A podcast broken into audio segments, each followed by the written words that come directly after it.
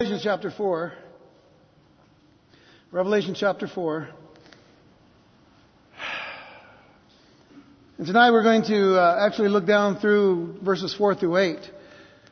Next week we're going to finish chapter 4 and 5. We're going to put them together because we're going to see the completion of this whole picture of what's taking place in heaven at the time that John was actually taken there, transported to heaven. In the Spirit, as we've read already and studied already. So let's look at verse 4 and see this part of the vision that God is showing to John.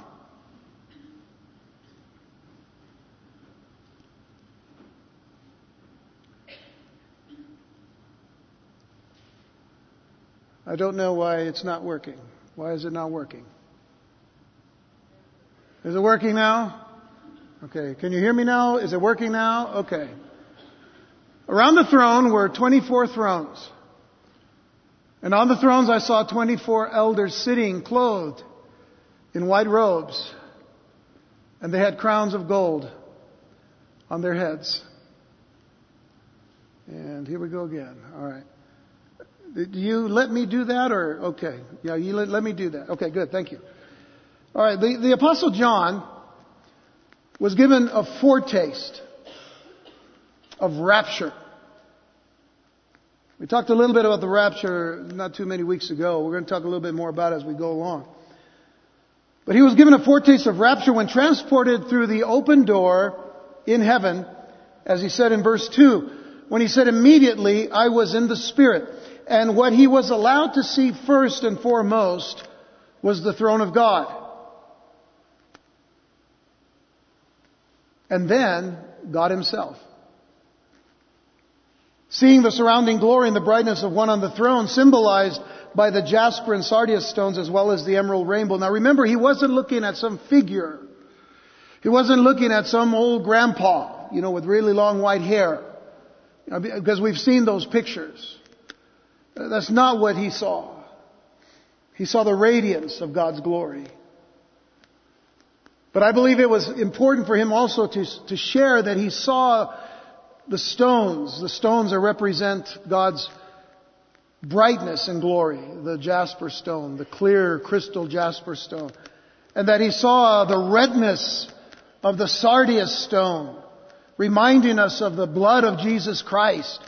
And reminding us also that what we're getting ready to see is judgment. Because red represents fire at times, and when we see it that way, it's speaking of judgment. By the way, the redness of the blood of Jesus Christ is a reminder that if we had not received Jesus Christ, we would certainly be judged for our sins. It was an issue of judgment. Just keep that idea of judgment in mind as you go through the book of Revelation, especially from here on. So John was translated, raptured as it were, in both space and time. And not only to the throne of God, but also to the end of the age as well. And what he saw, he was commanded to utter. He was told to give us this vision. Now let me answer a question that is often posed by those who would object to the reality of heaven. Now, I hope and pray that all of you believe in heaven because you know what the Word of God says.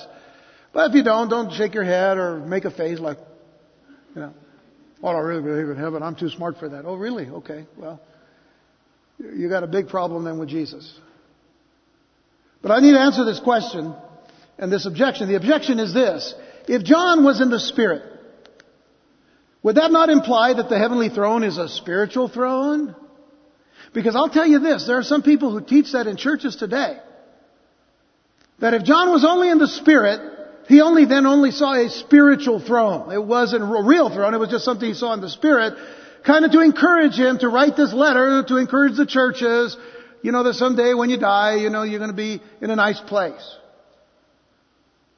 So if John was in the Spirit, would that not imply that the heavenly throne is a spiritual throne and hence not real? The answer to that question is simple. If you've ever had to deal with that question, here's the answer. We know that the body of Jesus Christ was raised from the dead, and that our Lord said to his disciples soon after the resurrection in Luke 24, verse 39, he said, "Behold my hands and my feet, that it is I myself. Handle me and see, for a spirit does not have flesh and bones, as you see I have." Now, it was that body that was ascended into heaven. And so there must be a material, physical heaven, or there was no ascension. And if there was no ascension, there was no resurrection. And if there was no resurrection, there is no salvation. Is that encouraging anybody? It's encouraging us to study the Word of God and to know it. And to know that if it speaks of heaven, it's real. If it speaks of the body of Jesus Christ, it's real. As a matter of fact, those of you that have been to Israel know that Israel does exist. Why is it that so many people today are trying to say there is no real Israel? All that is gone. No, they're there. Why? Because God is getting ready, just like His Word says. He's getting ready to come. Jesus is coming again. He promised He would come again. And everything is being set for that happening to occur. So our conclusion then is, and I don't want to get into the issue of Israel right now, but the conclusion is this: there is a heaven and there is a throne. Oh, by the way, I have a slide for that. Are you doing it for me? How come I can't control it? Because, okay, I don't know. I guess I lost control somewhere down the line. There is a heaven and there is a throne, and John got to see them and he got to see him. He got to see the Lord in all of his glory. And you know that you can't do that in the flesh. That's why he was taken in the spirit. Now there will come a time, of course, John did eventually die, and of course he's waiting for the resurrection of the faithful and all. But the Lord gave him that opportunity to see that for our benefit. Now picking up from where we left off last time, John pointed out 24 thrones before he mentions those who sit on them. 24 elders sitting and wearing white robes with crowns on their heads. And there are those who believe that these are angels. And I think I touched on this last time, but I'll kind of review it again. There are those who think that these are angels, but chapter 5 and verse 9 clarifies for us that they are not angelic beings.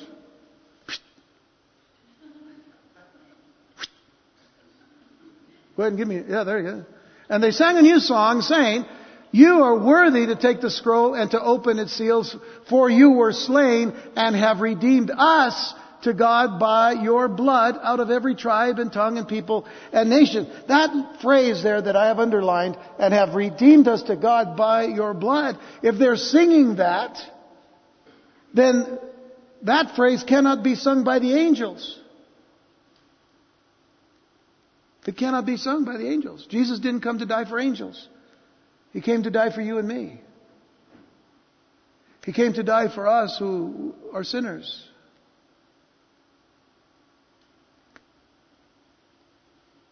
Now there are fallen angels. They cannot be redeemed. A third of the angels fell with Lucifer, but they cannot be redeemed. They're created to be around the throne of God. The cherubim and the seraphim were created to be around the throne of God to give honor and glory and worship and praise unto the Lord. But Lucifer, as we have studied in Isaiah 14, took it upon himself to want to be like God, even to sit on the throne. That was his rebellion, and he brought that rebellion in heaven. Taking a third of the angels, he brought that rebellion onto this earth. In Genesis chapter 3. And that's why there's sin. And we studied that back in Genesis chapter 3 a couple of years ago. So we will deal with that again in the book of Revelation. So please keep that in mind. But Christ Jesus did not come to redeem angels, but mankind from every tribe, tongue, people, and nation. Therefore we can say that these 24 elders are representative. They're representative, and I'm going to just outright say they're representative of Israel and of the church. The heads of the 12 tribes of Israel and the 12 apostles. Put them together, and those are the 24 elders. Because they stand as representations and representatives of the redeemed. The redeemed of the Old Testament, the redeemed of the New. And if they are indeed representative of believers redeemed by the blood of Jesus Christ throughout the ages, then here is yet more proof that the Church of Jesus Christ will not pass through the tribulation period, since we find these singers in heaven before the beginning of the judgments. That's all very important here. This is taking place before the judgments begin. The judgments will begin in chapter 6. I mentioned to you earlier, we're going to study next week the end of chapter 4 and chapter 5 altogether to see this final picture here before we move on into the judgments. A picture of praise and worship, a picture of giving honor and glory to God by those who represent the church as being there before the throne of God. We'll talk about that more then next week. As for the identity of the 24 elders, let's look closely, if you will, at Revelation 21. Verses 12 through 14. Thank you. All right. Got control again. Actually, Lord, you do have all the control, not me. But thanks. Okay. Revelation 21, verses 12 through 14. Also she had a great and high wall with 12 gates and 12 angels at the gates and names written on them, which are the names, notice, of the 12 tribes of the children of Israel. 3 gates on the east, 3 gates on the north, 3 gates on the south, and 3 gates on the west. Now, the wall of the city had 12 foundations, and on them were the names of the 12 apostles of the Lamb. So, this gives us some indication that when we consider heaven, and we consider that place that we're looking at tonight, and in chapter 4, and we're going to, again, kind of see what's going to happen near the end of the book of Revelation, there are 12 names mentioned of the tribes, of the leaders of the tribes of Israel, and the leaders of the church, which were the apostles. Now, that's really important that I say leaders, because the word elder, presbyteros in the Greek, is the word that deals with leadership. And 24 is a number throughout the scriptures that deals with leadership representation. So there is leadership being represented here for the church and for the redeemed of Israel. So these elders now are described as being clothed in white garments or robes, and on their heads crowns of gold. Now it's interesting that when you go back into the Old Testament, the priests were not actually clothed in white garments. They were clothed in linen garments, but the color of white is very clearly representative of something even greater than the priesthood. And of course, then that is, of course, perfection. White is a color of perfection. It is, in fact, perfect righteousness. It is the color of God's perfect righteousness. But it is also, here in this case, because they're wearing the white robes, representative of the righteousness of the saints. The righteousness of the saints. Now, again, realize that they're not righteous because they've done anything to become righteous. They are righteous because they have received the blessing of the righteousness of Christ. We receive the righteousness of Christ. We're not righteous in and of ourselves, but we have now the righteousness of Christ. That has become our clothing. If you read Romans chapter 13, it talks about putting on the righteousness of Christ. Putting on Christ as a garment. It's His righteousness. It's not ours. So, Revelation 19 verse 8 kind of gives us a little clue to that. It says, and to her it was granted to be arrayed in fine linen. This is speaking, by the way, of the bride. To her it was granted to be arrayed in fine linen, clean and bright, for the fine linen is the righteous acts of the saints. So, why do we act righteous? Because we have the righteousness of Christ. Again, it all comes back to Him. So it's representative of that. Now, the redeemed and the raptured are now with Jesus, and they are like Jesus. The redeemed and the raptured. The redeemed being the redeemed of Israel, and those that have now come before the throne of God They are with Jesus, and they are like Jesus. Now, it is the same Apostle John who tells us in 1 John chapter 3, verse 2, he says this, he says, "Beloved, now." And I want to emphasize the word now. Now, today, this moment.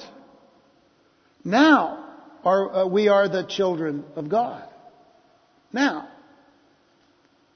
And it has not yet been revealed what we shall be. Now, isn't that true? I mean, it hasn't been revealed. I mean, none of us have, taken that, nice long nap in the afternoon, and then all of a sudden we see the brightness of the glory that we're going to have on us, right? None of us have really seen that. I mean, we probably like to see it, but we haven't seen it. We don't know what it's going to be like. I really don't know. I'm going by what the Word of God says because I've been there. And neither have you. So I'm just, waiting with anticipation to see what it's going to be like. So John says, it has not yet been revealed what we shall be, but we know. Now here's something. If we know something, then we need to take hold of it in the Word. It says, but we know that when He is revealed, we shall be like Him. For we shall see Him as He is. Things are going to change for us. As a matter of fact, when you read 1 Corinthians 15, and it talks about being changed in the moment, in the twinkling of an eye, going from corruptible to incorruptible, from mortal to immortal, in essence, it's a change that we're just, it's going to be so quick. We just need to be ready for it, but how quick that is, I mean, the blink of an eye and boom, all of a sudden things are different. Things are changed. He says, we shall see Him as He is, but we shall be like Him. And of course, that is that they are fashioned like unto Him. Those 24 elders, representative of all of the church and of all of the redeemed down through the ages, they are fashioned like unto Him, saved, saved from the presence and the possibility of sin. Now in the presence of the Lord, now in the presence of that throne of God, they are saved from the presence and the possibility of sin. Saved from it completely. They are forever free from that constant struggle against evil which characterized their pilgrimage on earth. And even the Apostle Paul in Philippians 3:20 and 21, he says this, he says, for our citizenship is in heaven. Now, I know that many of you have passports, United States of America passports, maybe Mexican passports, whatever. You might have a different passport. But here's the thing. You have a passport, but it's going to expire. Our time here is going to expire. There's really only one passport that matters, and that's the passport that has the stamp of the love of Christ on it. It's a passport that has the stamp of the blood of Jesus Christ on it. That's your passport, which says you are actually a citizen of heaven. He says, for our citizenship is in heaven, from which we also eagerly wait for the Savior, the Lord Jesus Christ, who will transform our lowly body. Yes, folks, I don't care how many hours you spent today in the gym. You look good, but it's still a lowly body. According, it says that it may be confirmed, who will transform our lowly body that it may be conformed to His glorious body, according to the working by which He is able even to subdue all things to Himself. What a wonderful thing it is to know that that kind of change is going to happen. If you believe that Jesus died on the cross for your sins, then you need to believe this.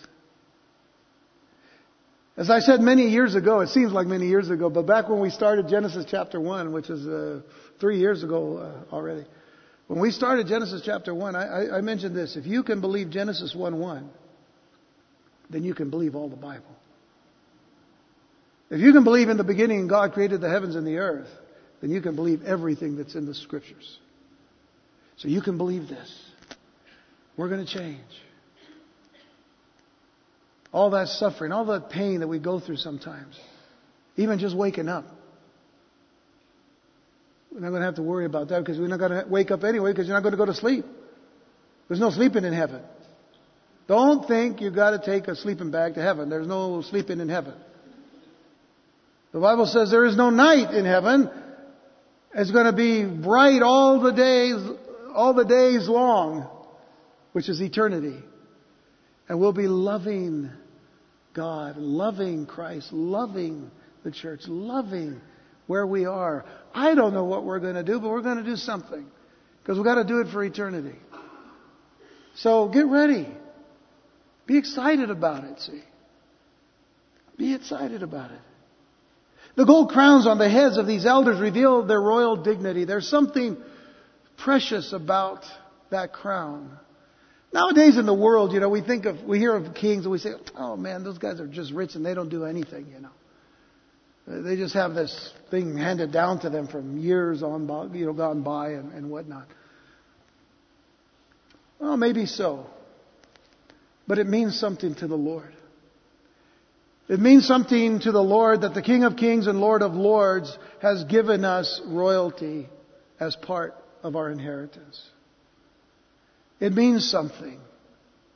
And here are the representatives of the redeemed with crowns on their heads, washed from their sins in Christ's blood, overcomers who have been made both kings and priests. That takes us back to chapter 1 for just a moment. Let's review that, verses 5 and 6. Where it says, and from Jesus Christ, the faithful witness, the firstborn from the dead, and the ruler over the kings of the earth, to him who loved us and washed us from our sins in his own blood and has made us. Notice John is speaking, and he said he has made us kings and priests to his God and Father. To him be glory and dominion forever and ever. Amen. What a blessing that is.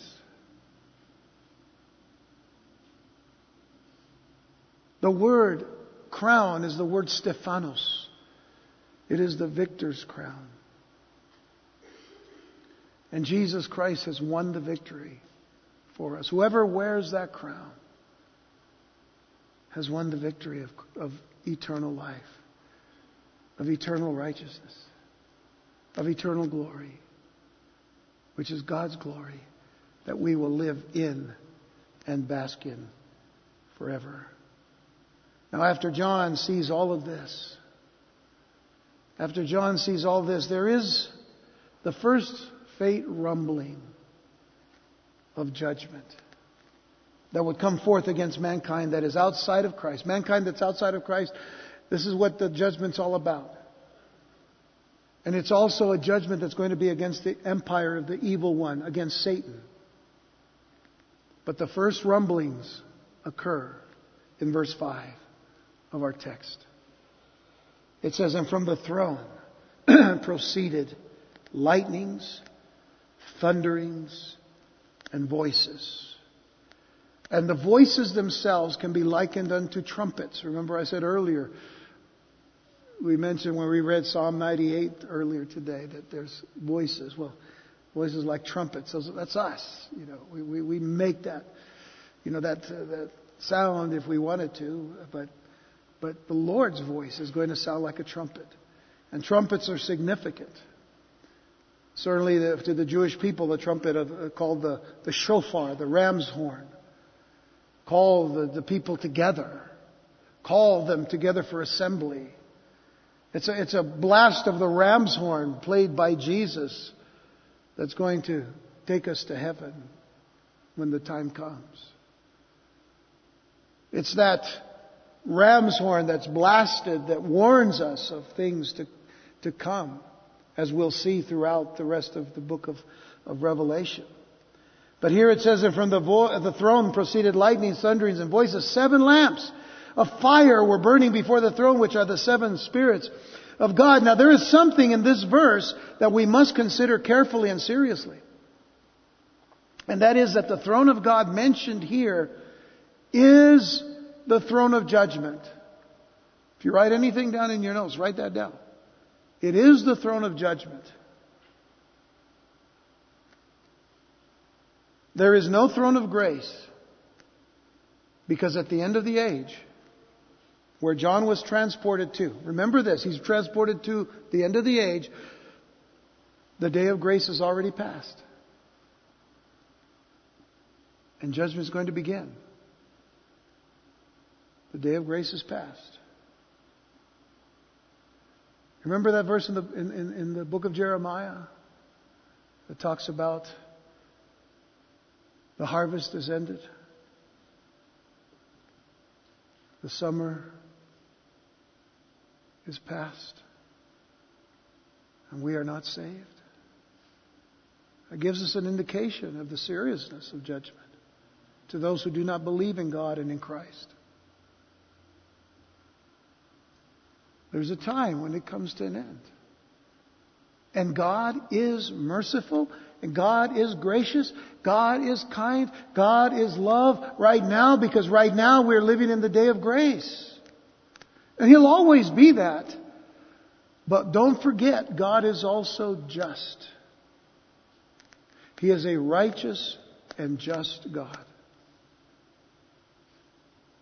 So a time will come when judgment has to be declared. The reason why the Lord doesn't judge the world today, in spite of the predominant wickedness that there is because He is seated on the throne of grace now.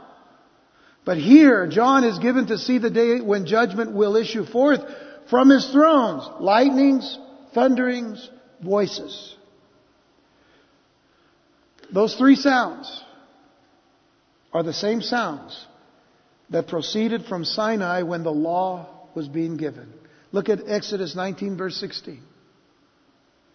Then it came to pass on the third day in the morning that there were thunderings and lightnings and a thick cloud on the mountain, and the sound of the trumpet was very loud, so that all the people who were in the camp trembled. The sound of the trumpet was very loud. It was not in the camp. It wasn't anybody in the camp. It was coming from where the thunders and lightnings were coming from. The thunderings and the lightning. What is that? The voice of God.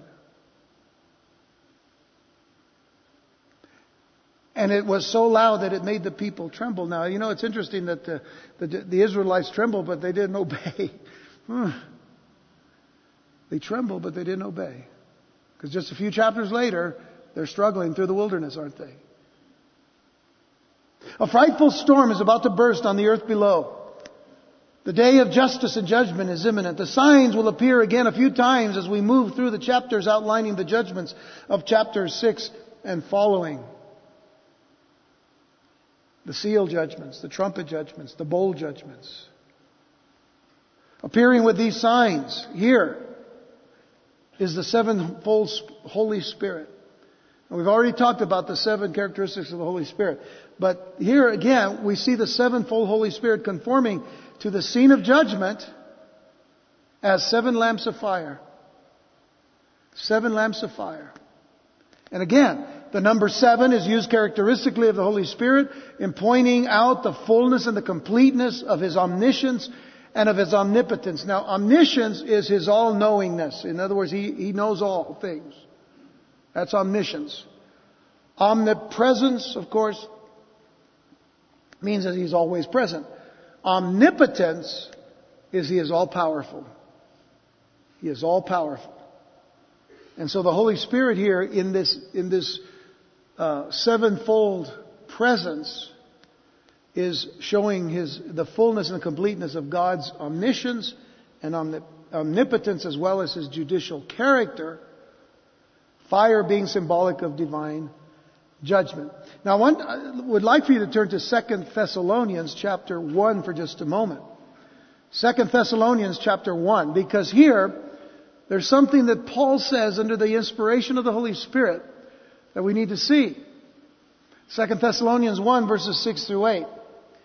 In the middle of a sentence, but nonetheless, Paul says, since it is a righteous thing with God to repay with tribulation those who trouble you. Those who troubled the church were, of course, the unbelievers. They were the ones who were persecuting the church. And Paul makes it clear to them in 2 Thessalonians that God is going to repay with tribulation those who troubled the church. Unless those who were persecutors became believers, like the Apostle Paul when he was Saul of Tarsus. He was the chief persecutor of the church, and he became a believer. Nonetheless, if they do not repent and they do not turn to the Lord, then there is judgment. And not just because they persecute the church, but because they don't believe in God and in Christ. So he says that he will repay with tribulation those who trouble you, and to give you who are troubled rest with us when the Lord Jesus is revealed from heaven with his mighty angels in flaming fire, taking vengeance on those who do not know God and on those who do not obey the gospel of our Lord Jesus Christ, which is speaking of the second coming of Jesus, which is a different event than the rapture of the church. And again, we're going to clarify that as we go through the book of Revelation. So what we're receiving here then in this particular passage that we're looking at tonight is the prelude to judgment. This is the prelude to judgment. This is what is going to take place before judgment comes to the earth. So I want to read to you from verses 6 through 11 of Revelation 4. We're only going to kind of study verses 4 through 8. We already did 4 and 5. So we're going to go 6 through 8 here in just a moment. But let's read each verse. Because again, I want you to continue to capture the vision of heaven. I want you to see heaven as it is today. So, before the throne there was a sea of glass, like crystal. King James, it says, a glassy sea. And in the midst of the throne and around the throne were four living creatures full of eyes in front and in back. The first living creature was like a lion. The second living creature like a calf. The third living creature had a face like a man, and the fourth living creature was like a flying eagle. The four living creatures, each having six wings, were full of eyes around and within.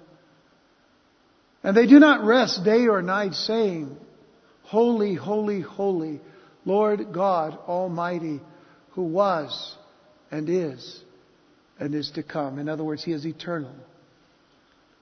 Whenever the living creatures give glory and honor and thanks to Him who sits on the throne, who lives forever and ever, the 24 elders fall down before Him who sits on the throne and worship Him who lives forever and ever, and cast their crowns. Now remember the crown, the Stephanos? They cast their crowns before the throne, saying, You are worthy, O Lord, to receive glory and honor and power. For You created all things, and by Your will they exist and were created. Are there any words in any human language fit to describe heavenly things? We do the best we can, don't we? I suppose we do the best that we can with what we've got. But how can mere words describe the glory of heaven and the glory of the throne of God? The symbolism used throughout the book of Revelation will help give further light to the meaning of whatever words that we use. One major clue, though, for understanding this last portion of chapter 4 and really every scene that we have of heaven is given to us in Hebrews chapter 9, verse 23. So this is a key for us to understand some of the things we're seeing. It's a key. Therefore, we're told... Therefore, it was necessary that the copies of the things in the heavens should be purified with these, but the heavenly things themselves with better sacrifices than these. Now, just to clarify, what Paul has been talking about here, of course, is all of the sacrifices, all of the things that were made under the direction of the Holy Spirit, to build the tabernacle, which was going to be the place where God would meet with the children of Israel in the wilderness. All of those things, the sacrifices themselves, the tools, the instruments, the vessels, all of it are just copies of things in heaven. They're just copies. And he says it was necessary that the copies of these things in heaven should be purified, but the heavenly things themselves with better sacrifices than these. Now, what would that be? The only thing that could sanctify and really bless and purify would be the blood of Jesus Christ. That's it. And that's what he goes on to say in the book of Hebrews. Christ is the better sacrifice than the blood of bulls and goats. The blood of Jesus Christ is the better sacrifice than the blood of turtle doves and any other animals that were used for sacrifice. The blood of Jesus Christ. Christ is better than Moses. Christ better than Joshua. Christ better than all. And that's the point. But the copies were important. So we are being given the copies to see what it's like in heaven. There we're told that the tabernacle built by Moses, the specifications and the fixtures which were given by God himself on Mount Sinai were the patterns and the representations of things in heaven. When a priest entered the holy place of the tabernacle for the first time, the first thing that they would see would be the menorah. And it was a big menorah. But they would see the menorah, the seven-candle candlestick, or the seven-pointed candlestick. They would see that for the very first time. And the seven-pronged candlestick would illuminate all of his ministrations. Everything that he did in that room, that candle would illuminate it because it had the lamps on it. That was the first thing he saw.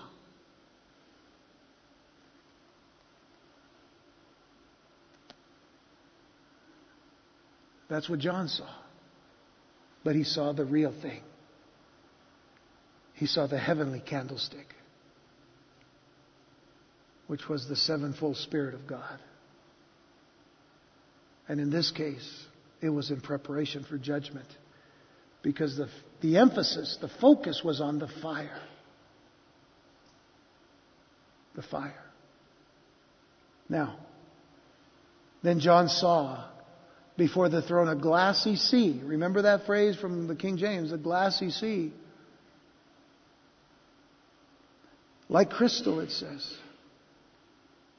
The New King James says a sea of glass, like crystal. I want you to consider, if you will, Solomon's temple.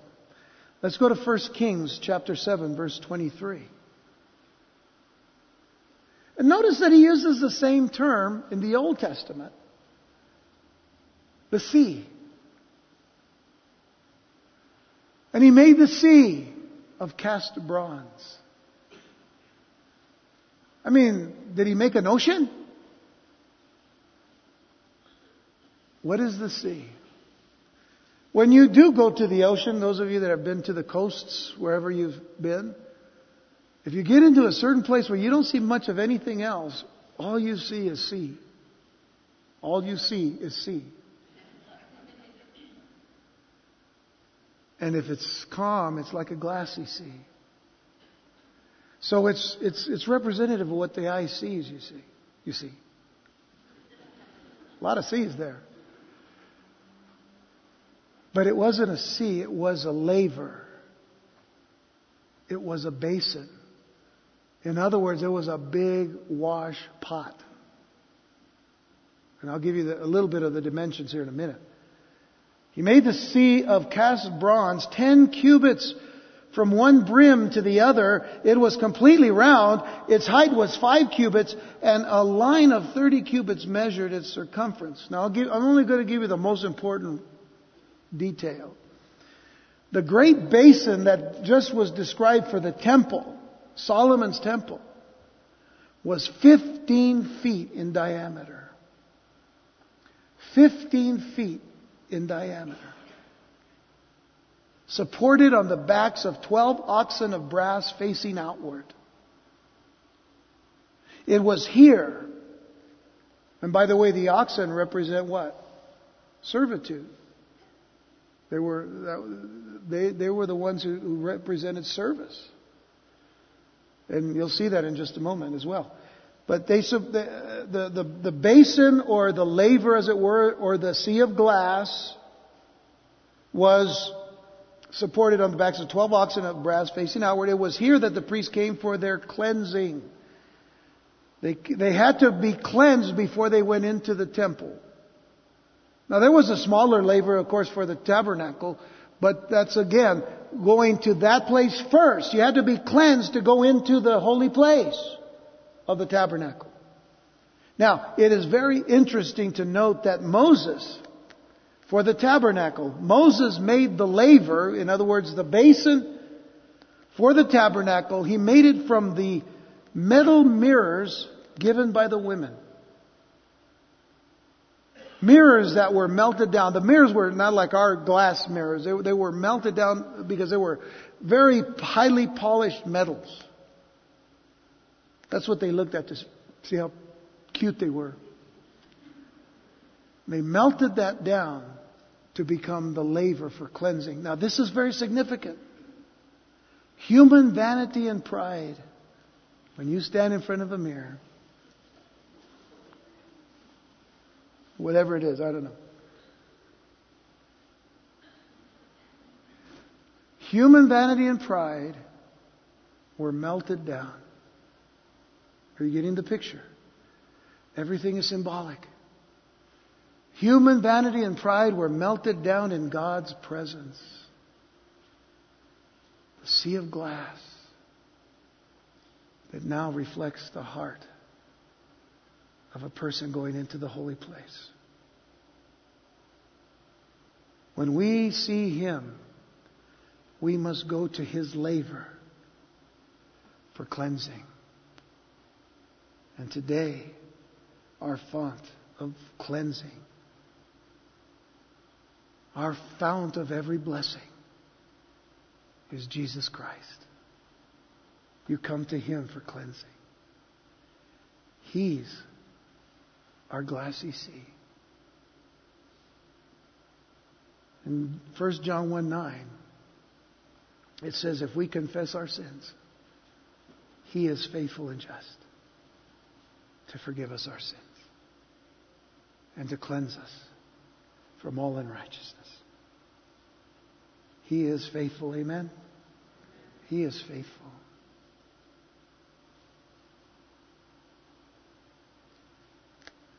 There's one other verse I want to add to that. And that's 2 Corinthians 3:18. Because I want you again to notice what it says. It says, but we all, speaking to believers in Jesus Christ, but we all, with unveiled face, beholding as in a mirror the glory of the Lord, are being transformed into the same image from glory to glory, just as by the Spirit of the Lord. You see, that's our daily walk with Christ. That every day we're being transformed. Beyond our ups and downs, beyond our struggles, beyond our trials, the Lord is transforming us. Day by day. Look at the mirrors that God has given us. The mirror of His Word. We open His Word and go, oh, Lord, it's like a mirror. The Lord reads us and knows us. And He loves us. The presence of the Lord among us tonight. When we worship the Lord. As a mirror. Our hearts. A mirror that encourages our hearts that He has not given up on us. No matter what we see in that mirror, He's so faithful. He's going to complete what He began in us. Never forget that. Philippians 1:6. He who began a good work in you is able to complete it unto the day of Jesus Christ. What He has begun, He will complete. So around the throne as well, we're four living creatures. Uh-oh, here we go. We're getting some first of the weird visions of the book of Revelation, right? Well, it says that there are four living creatures. I know that in the King James they're called beasts, but don't get the wrong impression. because of that word. The word actually in the Greek is the word zoon, Z-O-O-N, zoon, for living creatures, zoon. Guess what word we get from zoon? Zoo, and another word, zoology. So for those of you that play Words with Friends, you have some help there. But these creatures are far from being mere beasts. You see, they are creatures of the highest order. And from comparing this passage with biblical passages such as Exodus 25 and 26, which, by the way, in Exodus 25 and 26, the implements of the tabernacle had in them the images of cherubim and seraphim. So that's the point here. These are actually cherubim. And we'll talk about that in a moment. But Exodus 25 and 26 talk about putting them into the, for example, what's sitting on top of the Bema seat of Christ, or what is called the Bema seat, or the judgment seat, which is the top of the Ark of the Testimony. Two cherubim facing each other. So, or seraphim, but in any event, they're facing each other. It is in Ezekiel chapters 1 and 10 that we actually see that these creatures are being seen in the vision given to Ezekiel. So because of this comparison, we can say unequivocally that they are none other than cherubim, an order of angelic beings. I don't know what that was.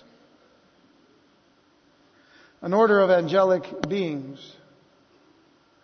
who surround the throne of God. Now, Scripture lets us know that Satan was once one of these high angelic beings. Now, we could go to Isaiah 14, but let's go instead to Ezekiel 28, verse 14. Because in Ezekiel 28, verse 14, it says, of this particular being known as, eventually be known as Satan, it says, you were the anointed cherub who covers. I established you. You were on the holy mountain of God. You walked back and forth in the midst of fiery stones. So it's speaking of this angelic being that once worshipped before the throne of God, but no longer. By the way, angels were created all at once. Angels don't have birthdays like we do. So you have to understand that they're dealt with by God in a totally different way than man. So keep that in mind. But these living creatures are described as being full of eyes, front and back, indicating that they are not blind vessels or robots. They have knowledge and understanding. And they have great insight and they have great perception. They don't have what we have, because sometimes angels will wonder why God would do what He does for us. But they do have great perception. They do have great insight. And these beings live their existence for the sole purpose of worshiping God. They live their existence for the sole purpose of worshiping God. Now, it doesn't mean that they would only just sing all the time before the throne. They have other things to do, but they do what they do as worship unto God, which should encourage us that whatever it is that we do, we should do as worship unto the Lord. All that we do, whatever God has opened doors for us, as far as our work, as far as what we do at home, all of these things are to be worship unto the Lord. It's been said that all failure to worship or to truly worship is rooted in a lack of seeing and understanding. So these creatures actually see and understand, and they worship. People fail to worship because they're not seeing and understanding. And a lot of that is because they don't get into God's Word and start to see and understand what God is saying. Or they're not taking the opportunity, as you have tonight, to take this portion of Scripture and learn from it what the Lord is saying to us about heaven and what it's saying to us about the preparation for the judgment that is to come. But that should humble us, not to make us proud. It humbles me more and more to see what the Scripture says about what's yet to come. So certainly, our worship must be, and it needs to be, intelligent. Our worship should always be intelligent. Our service, as a matter of fact, in our bulletins, if you read the back of the bulletin, it tells us that our worship is an intelligent worship. And it should be intelligent. Our service of worship must never be rash. In other words, it must never be hasty. It must never be impulsive. It must never be careless or even thoughtless. Whatever words we sing, we should sing from the heart. Whatever words we pray, we must pray from the heart. As unto the Lord. As unto the Lord who is present with us right now. I mentioned Romans 12 verse 1 before, but let me bring it to you here. I beseech you therefore, brethren, Paul said, by the mercies of God, that you present your bodies a living sacrifice, holy, acceptable to God, which is, notice, your reasonable, logical, rational service, which is of worship. If we were to really read this in its completeness and in its full understanding, it says that we are to present our bodies as living sacrifices, wholly acceptable to God, which is our reasonable, logical, rational service of worship. Our worship has to be intelligent.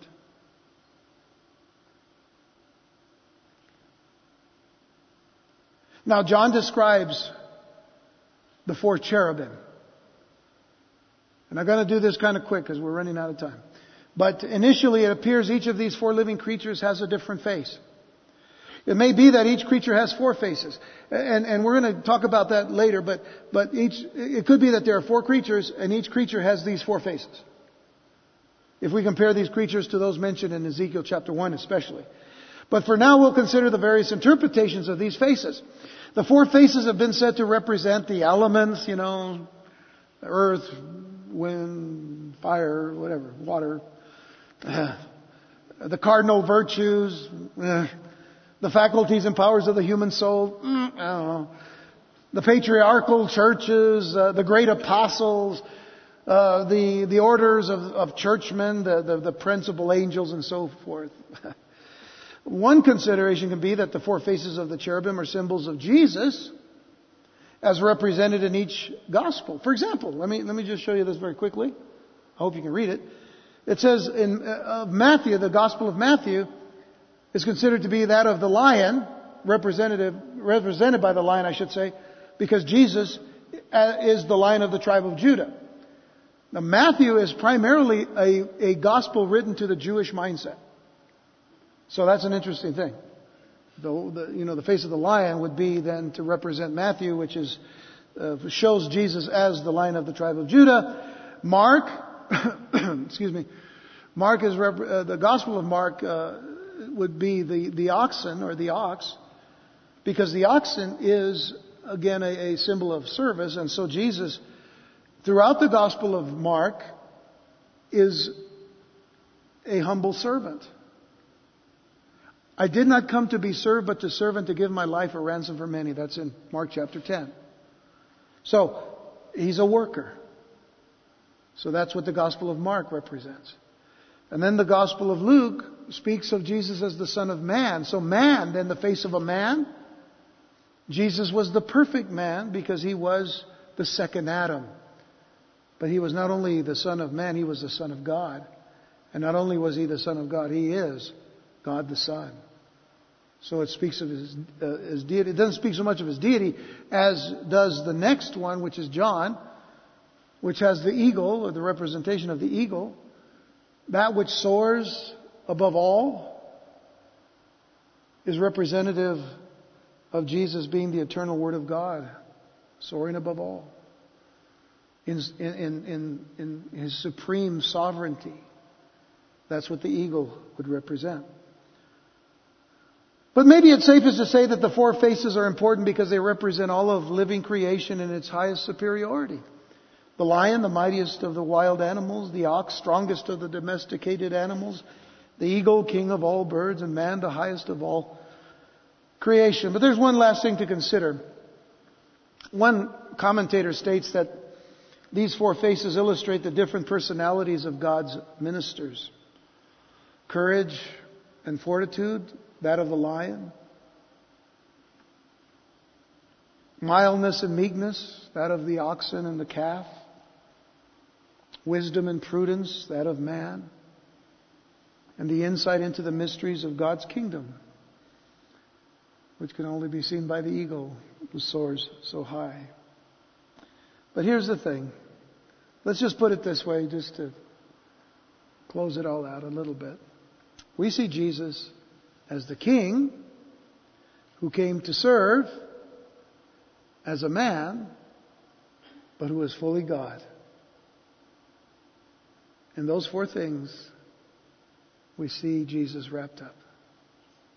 A king who came to serve as a man, but is fully God. In our next study, we will see what happens at the throne of God and combine the remainder of this chapter with all of chapter 5. But the lesson that we can take home with us tonight is that the Lord has invited us to meet Him at His throne. God gave Moses that invitation concerning the mercy seat when in Exodus 25 verse 22 it says, "And there I will meet with you." God to Moses, "There I will meet with you, and I will speak with you from above the mercy seat, from between the two cherubim which are on the ark of the testimony, about everything which I will give you in commandment to the children of Israel." Well, let me say that the same commandment, or I should say the same invitation, has been extended to us as well. And I close with that. Hebrews 4, verses 15 and 16. Paul says, "For we do not have a high priest who cannot sympathize with our weaknesses, but was in all points tempted as we are, yet without sin. Let us therefore come boldly to the throne of grace, that we may obtain mercy and find grace to help in time of need." That's our invitation. Come to the throne of grace to obtain mercy and to find grace for help in time of need. That's how much we need the Lord. And we need Him every day. Let's meet Him every day at the throne of His grace. Remember, Jesus said, "Come to me, all you that labor and are heavy laden, and I'll give you rest." What a rest that is. Let's pray.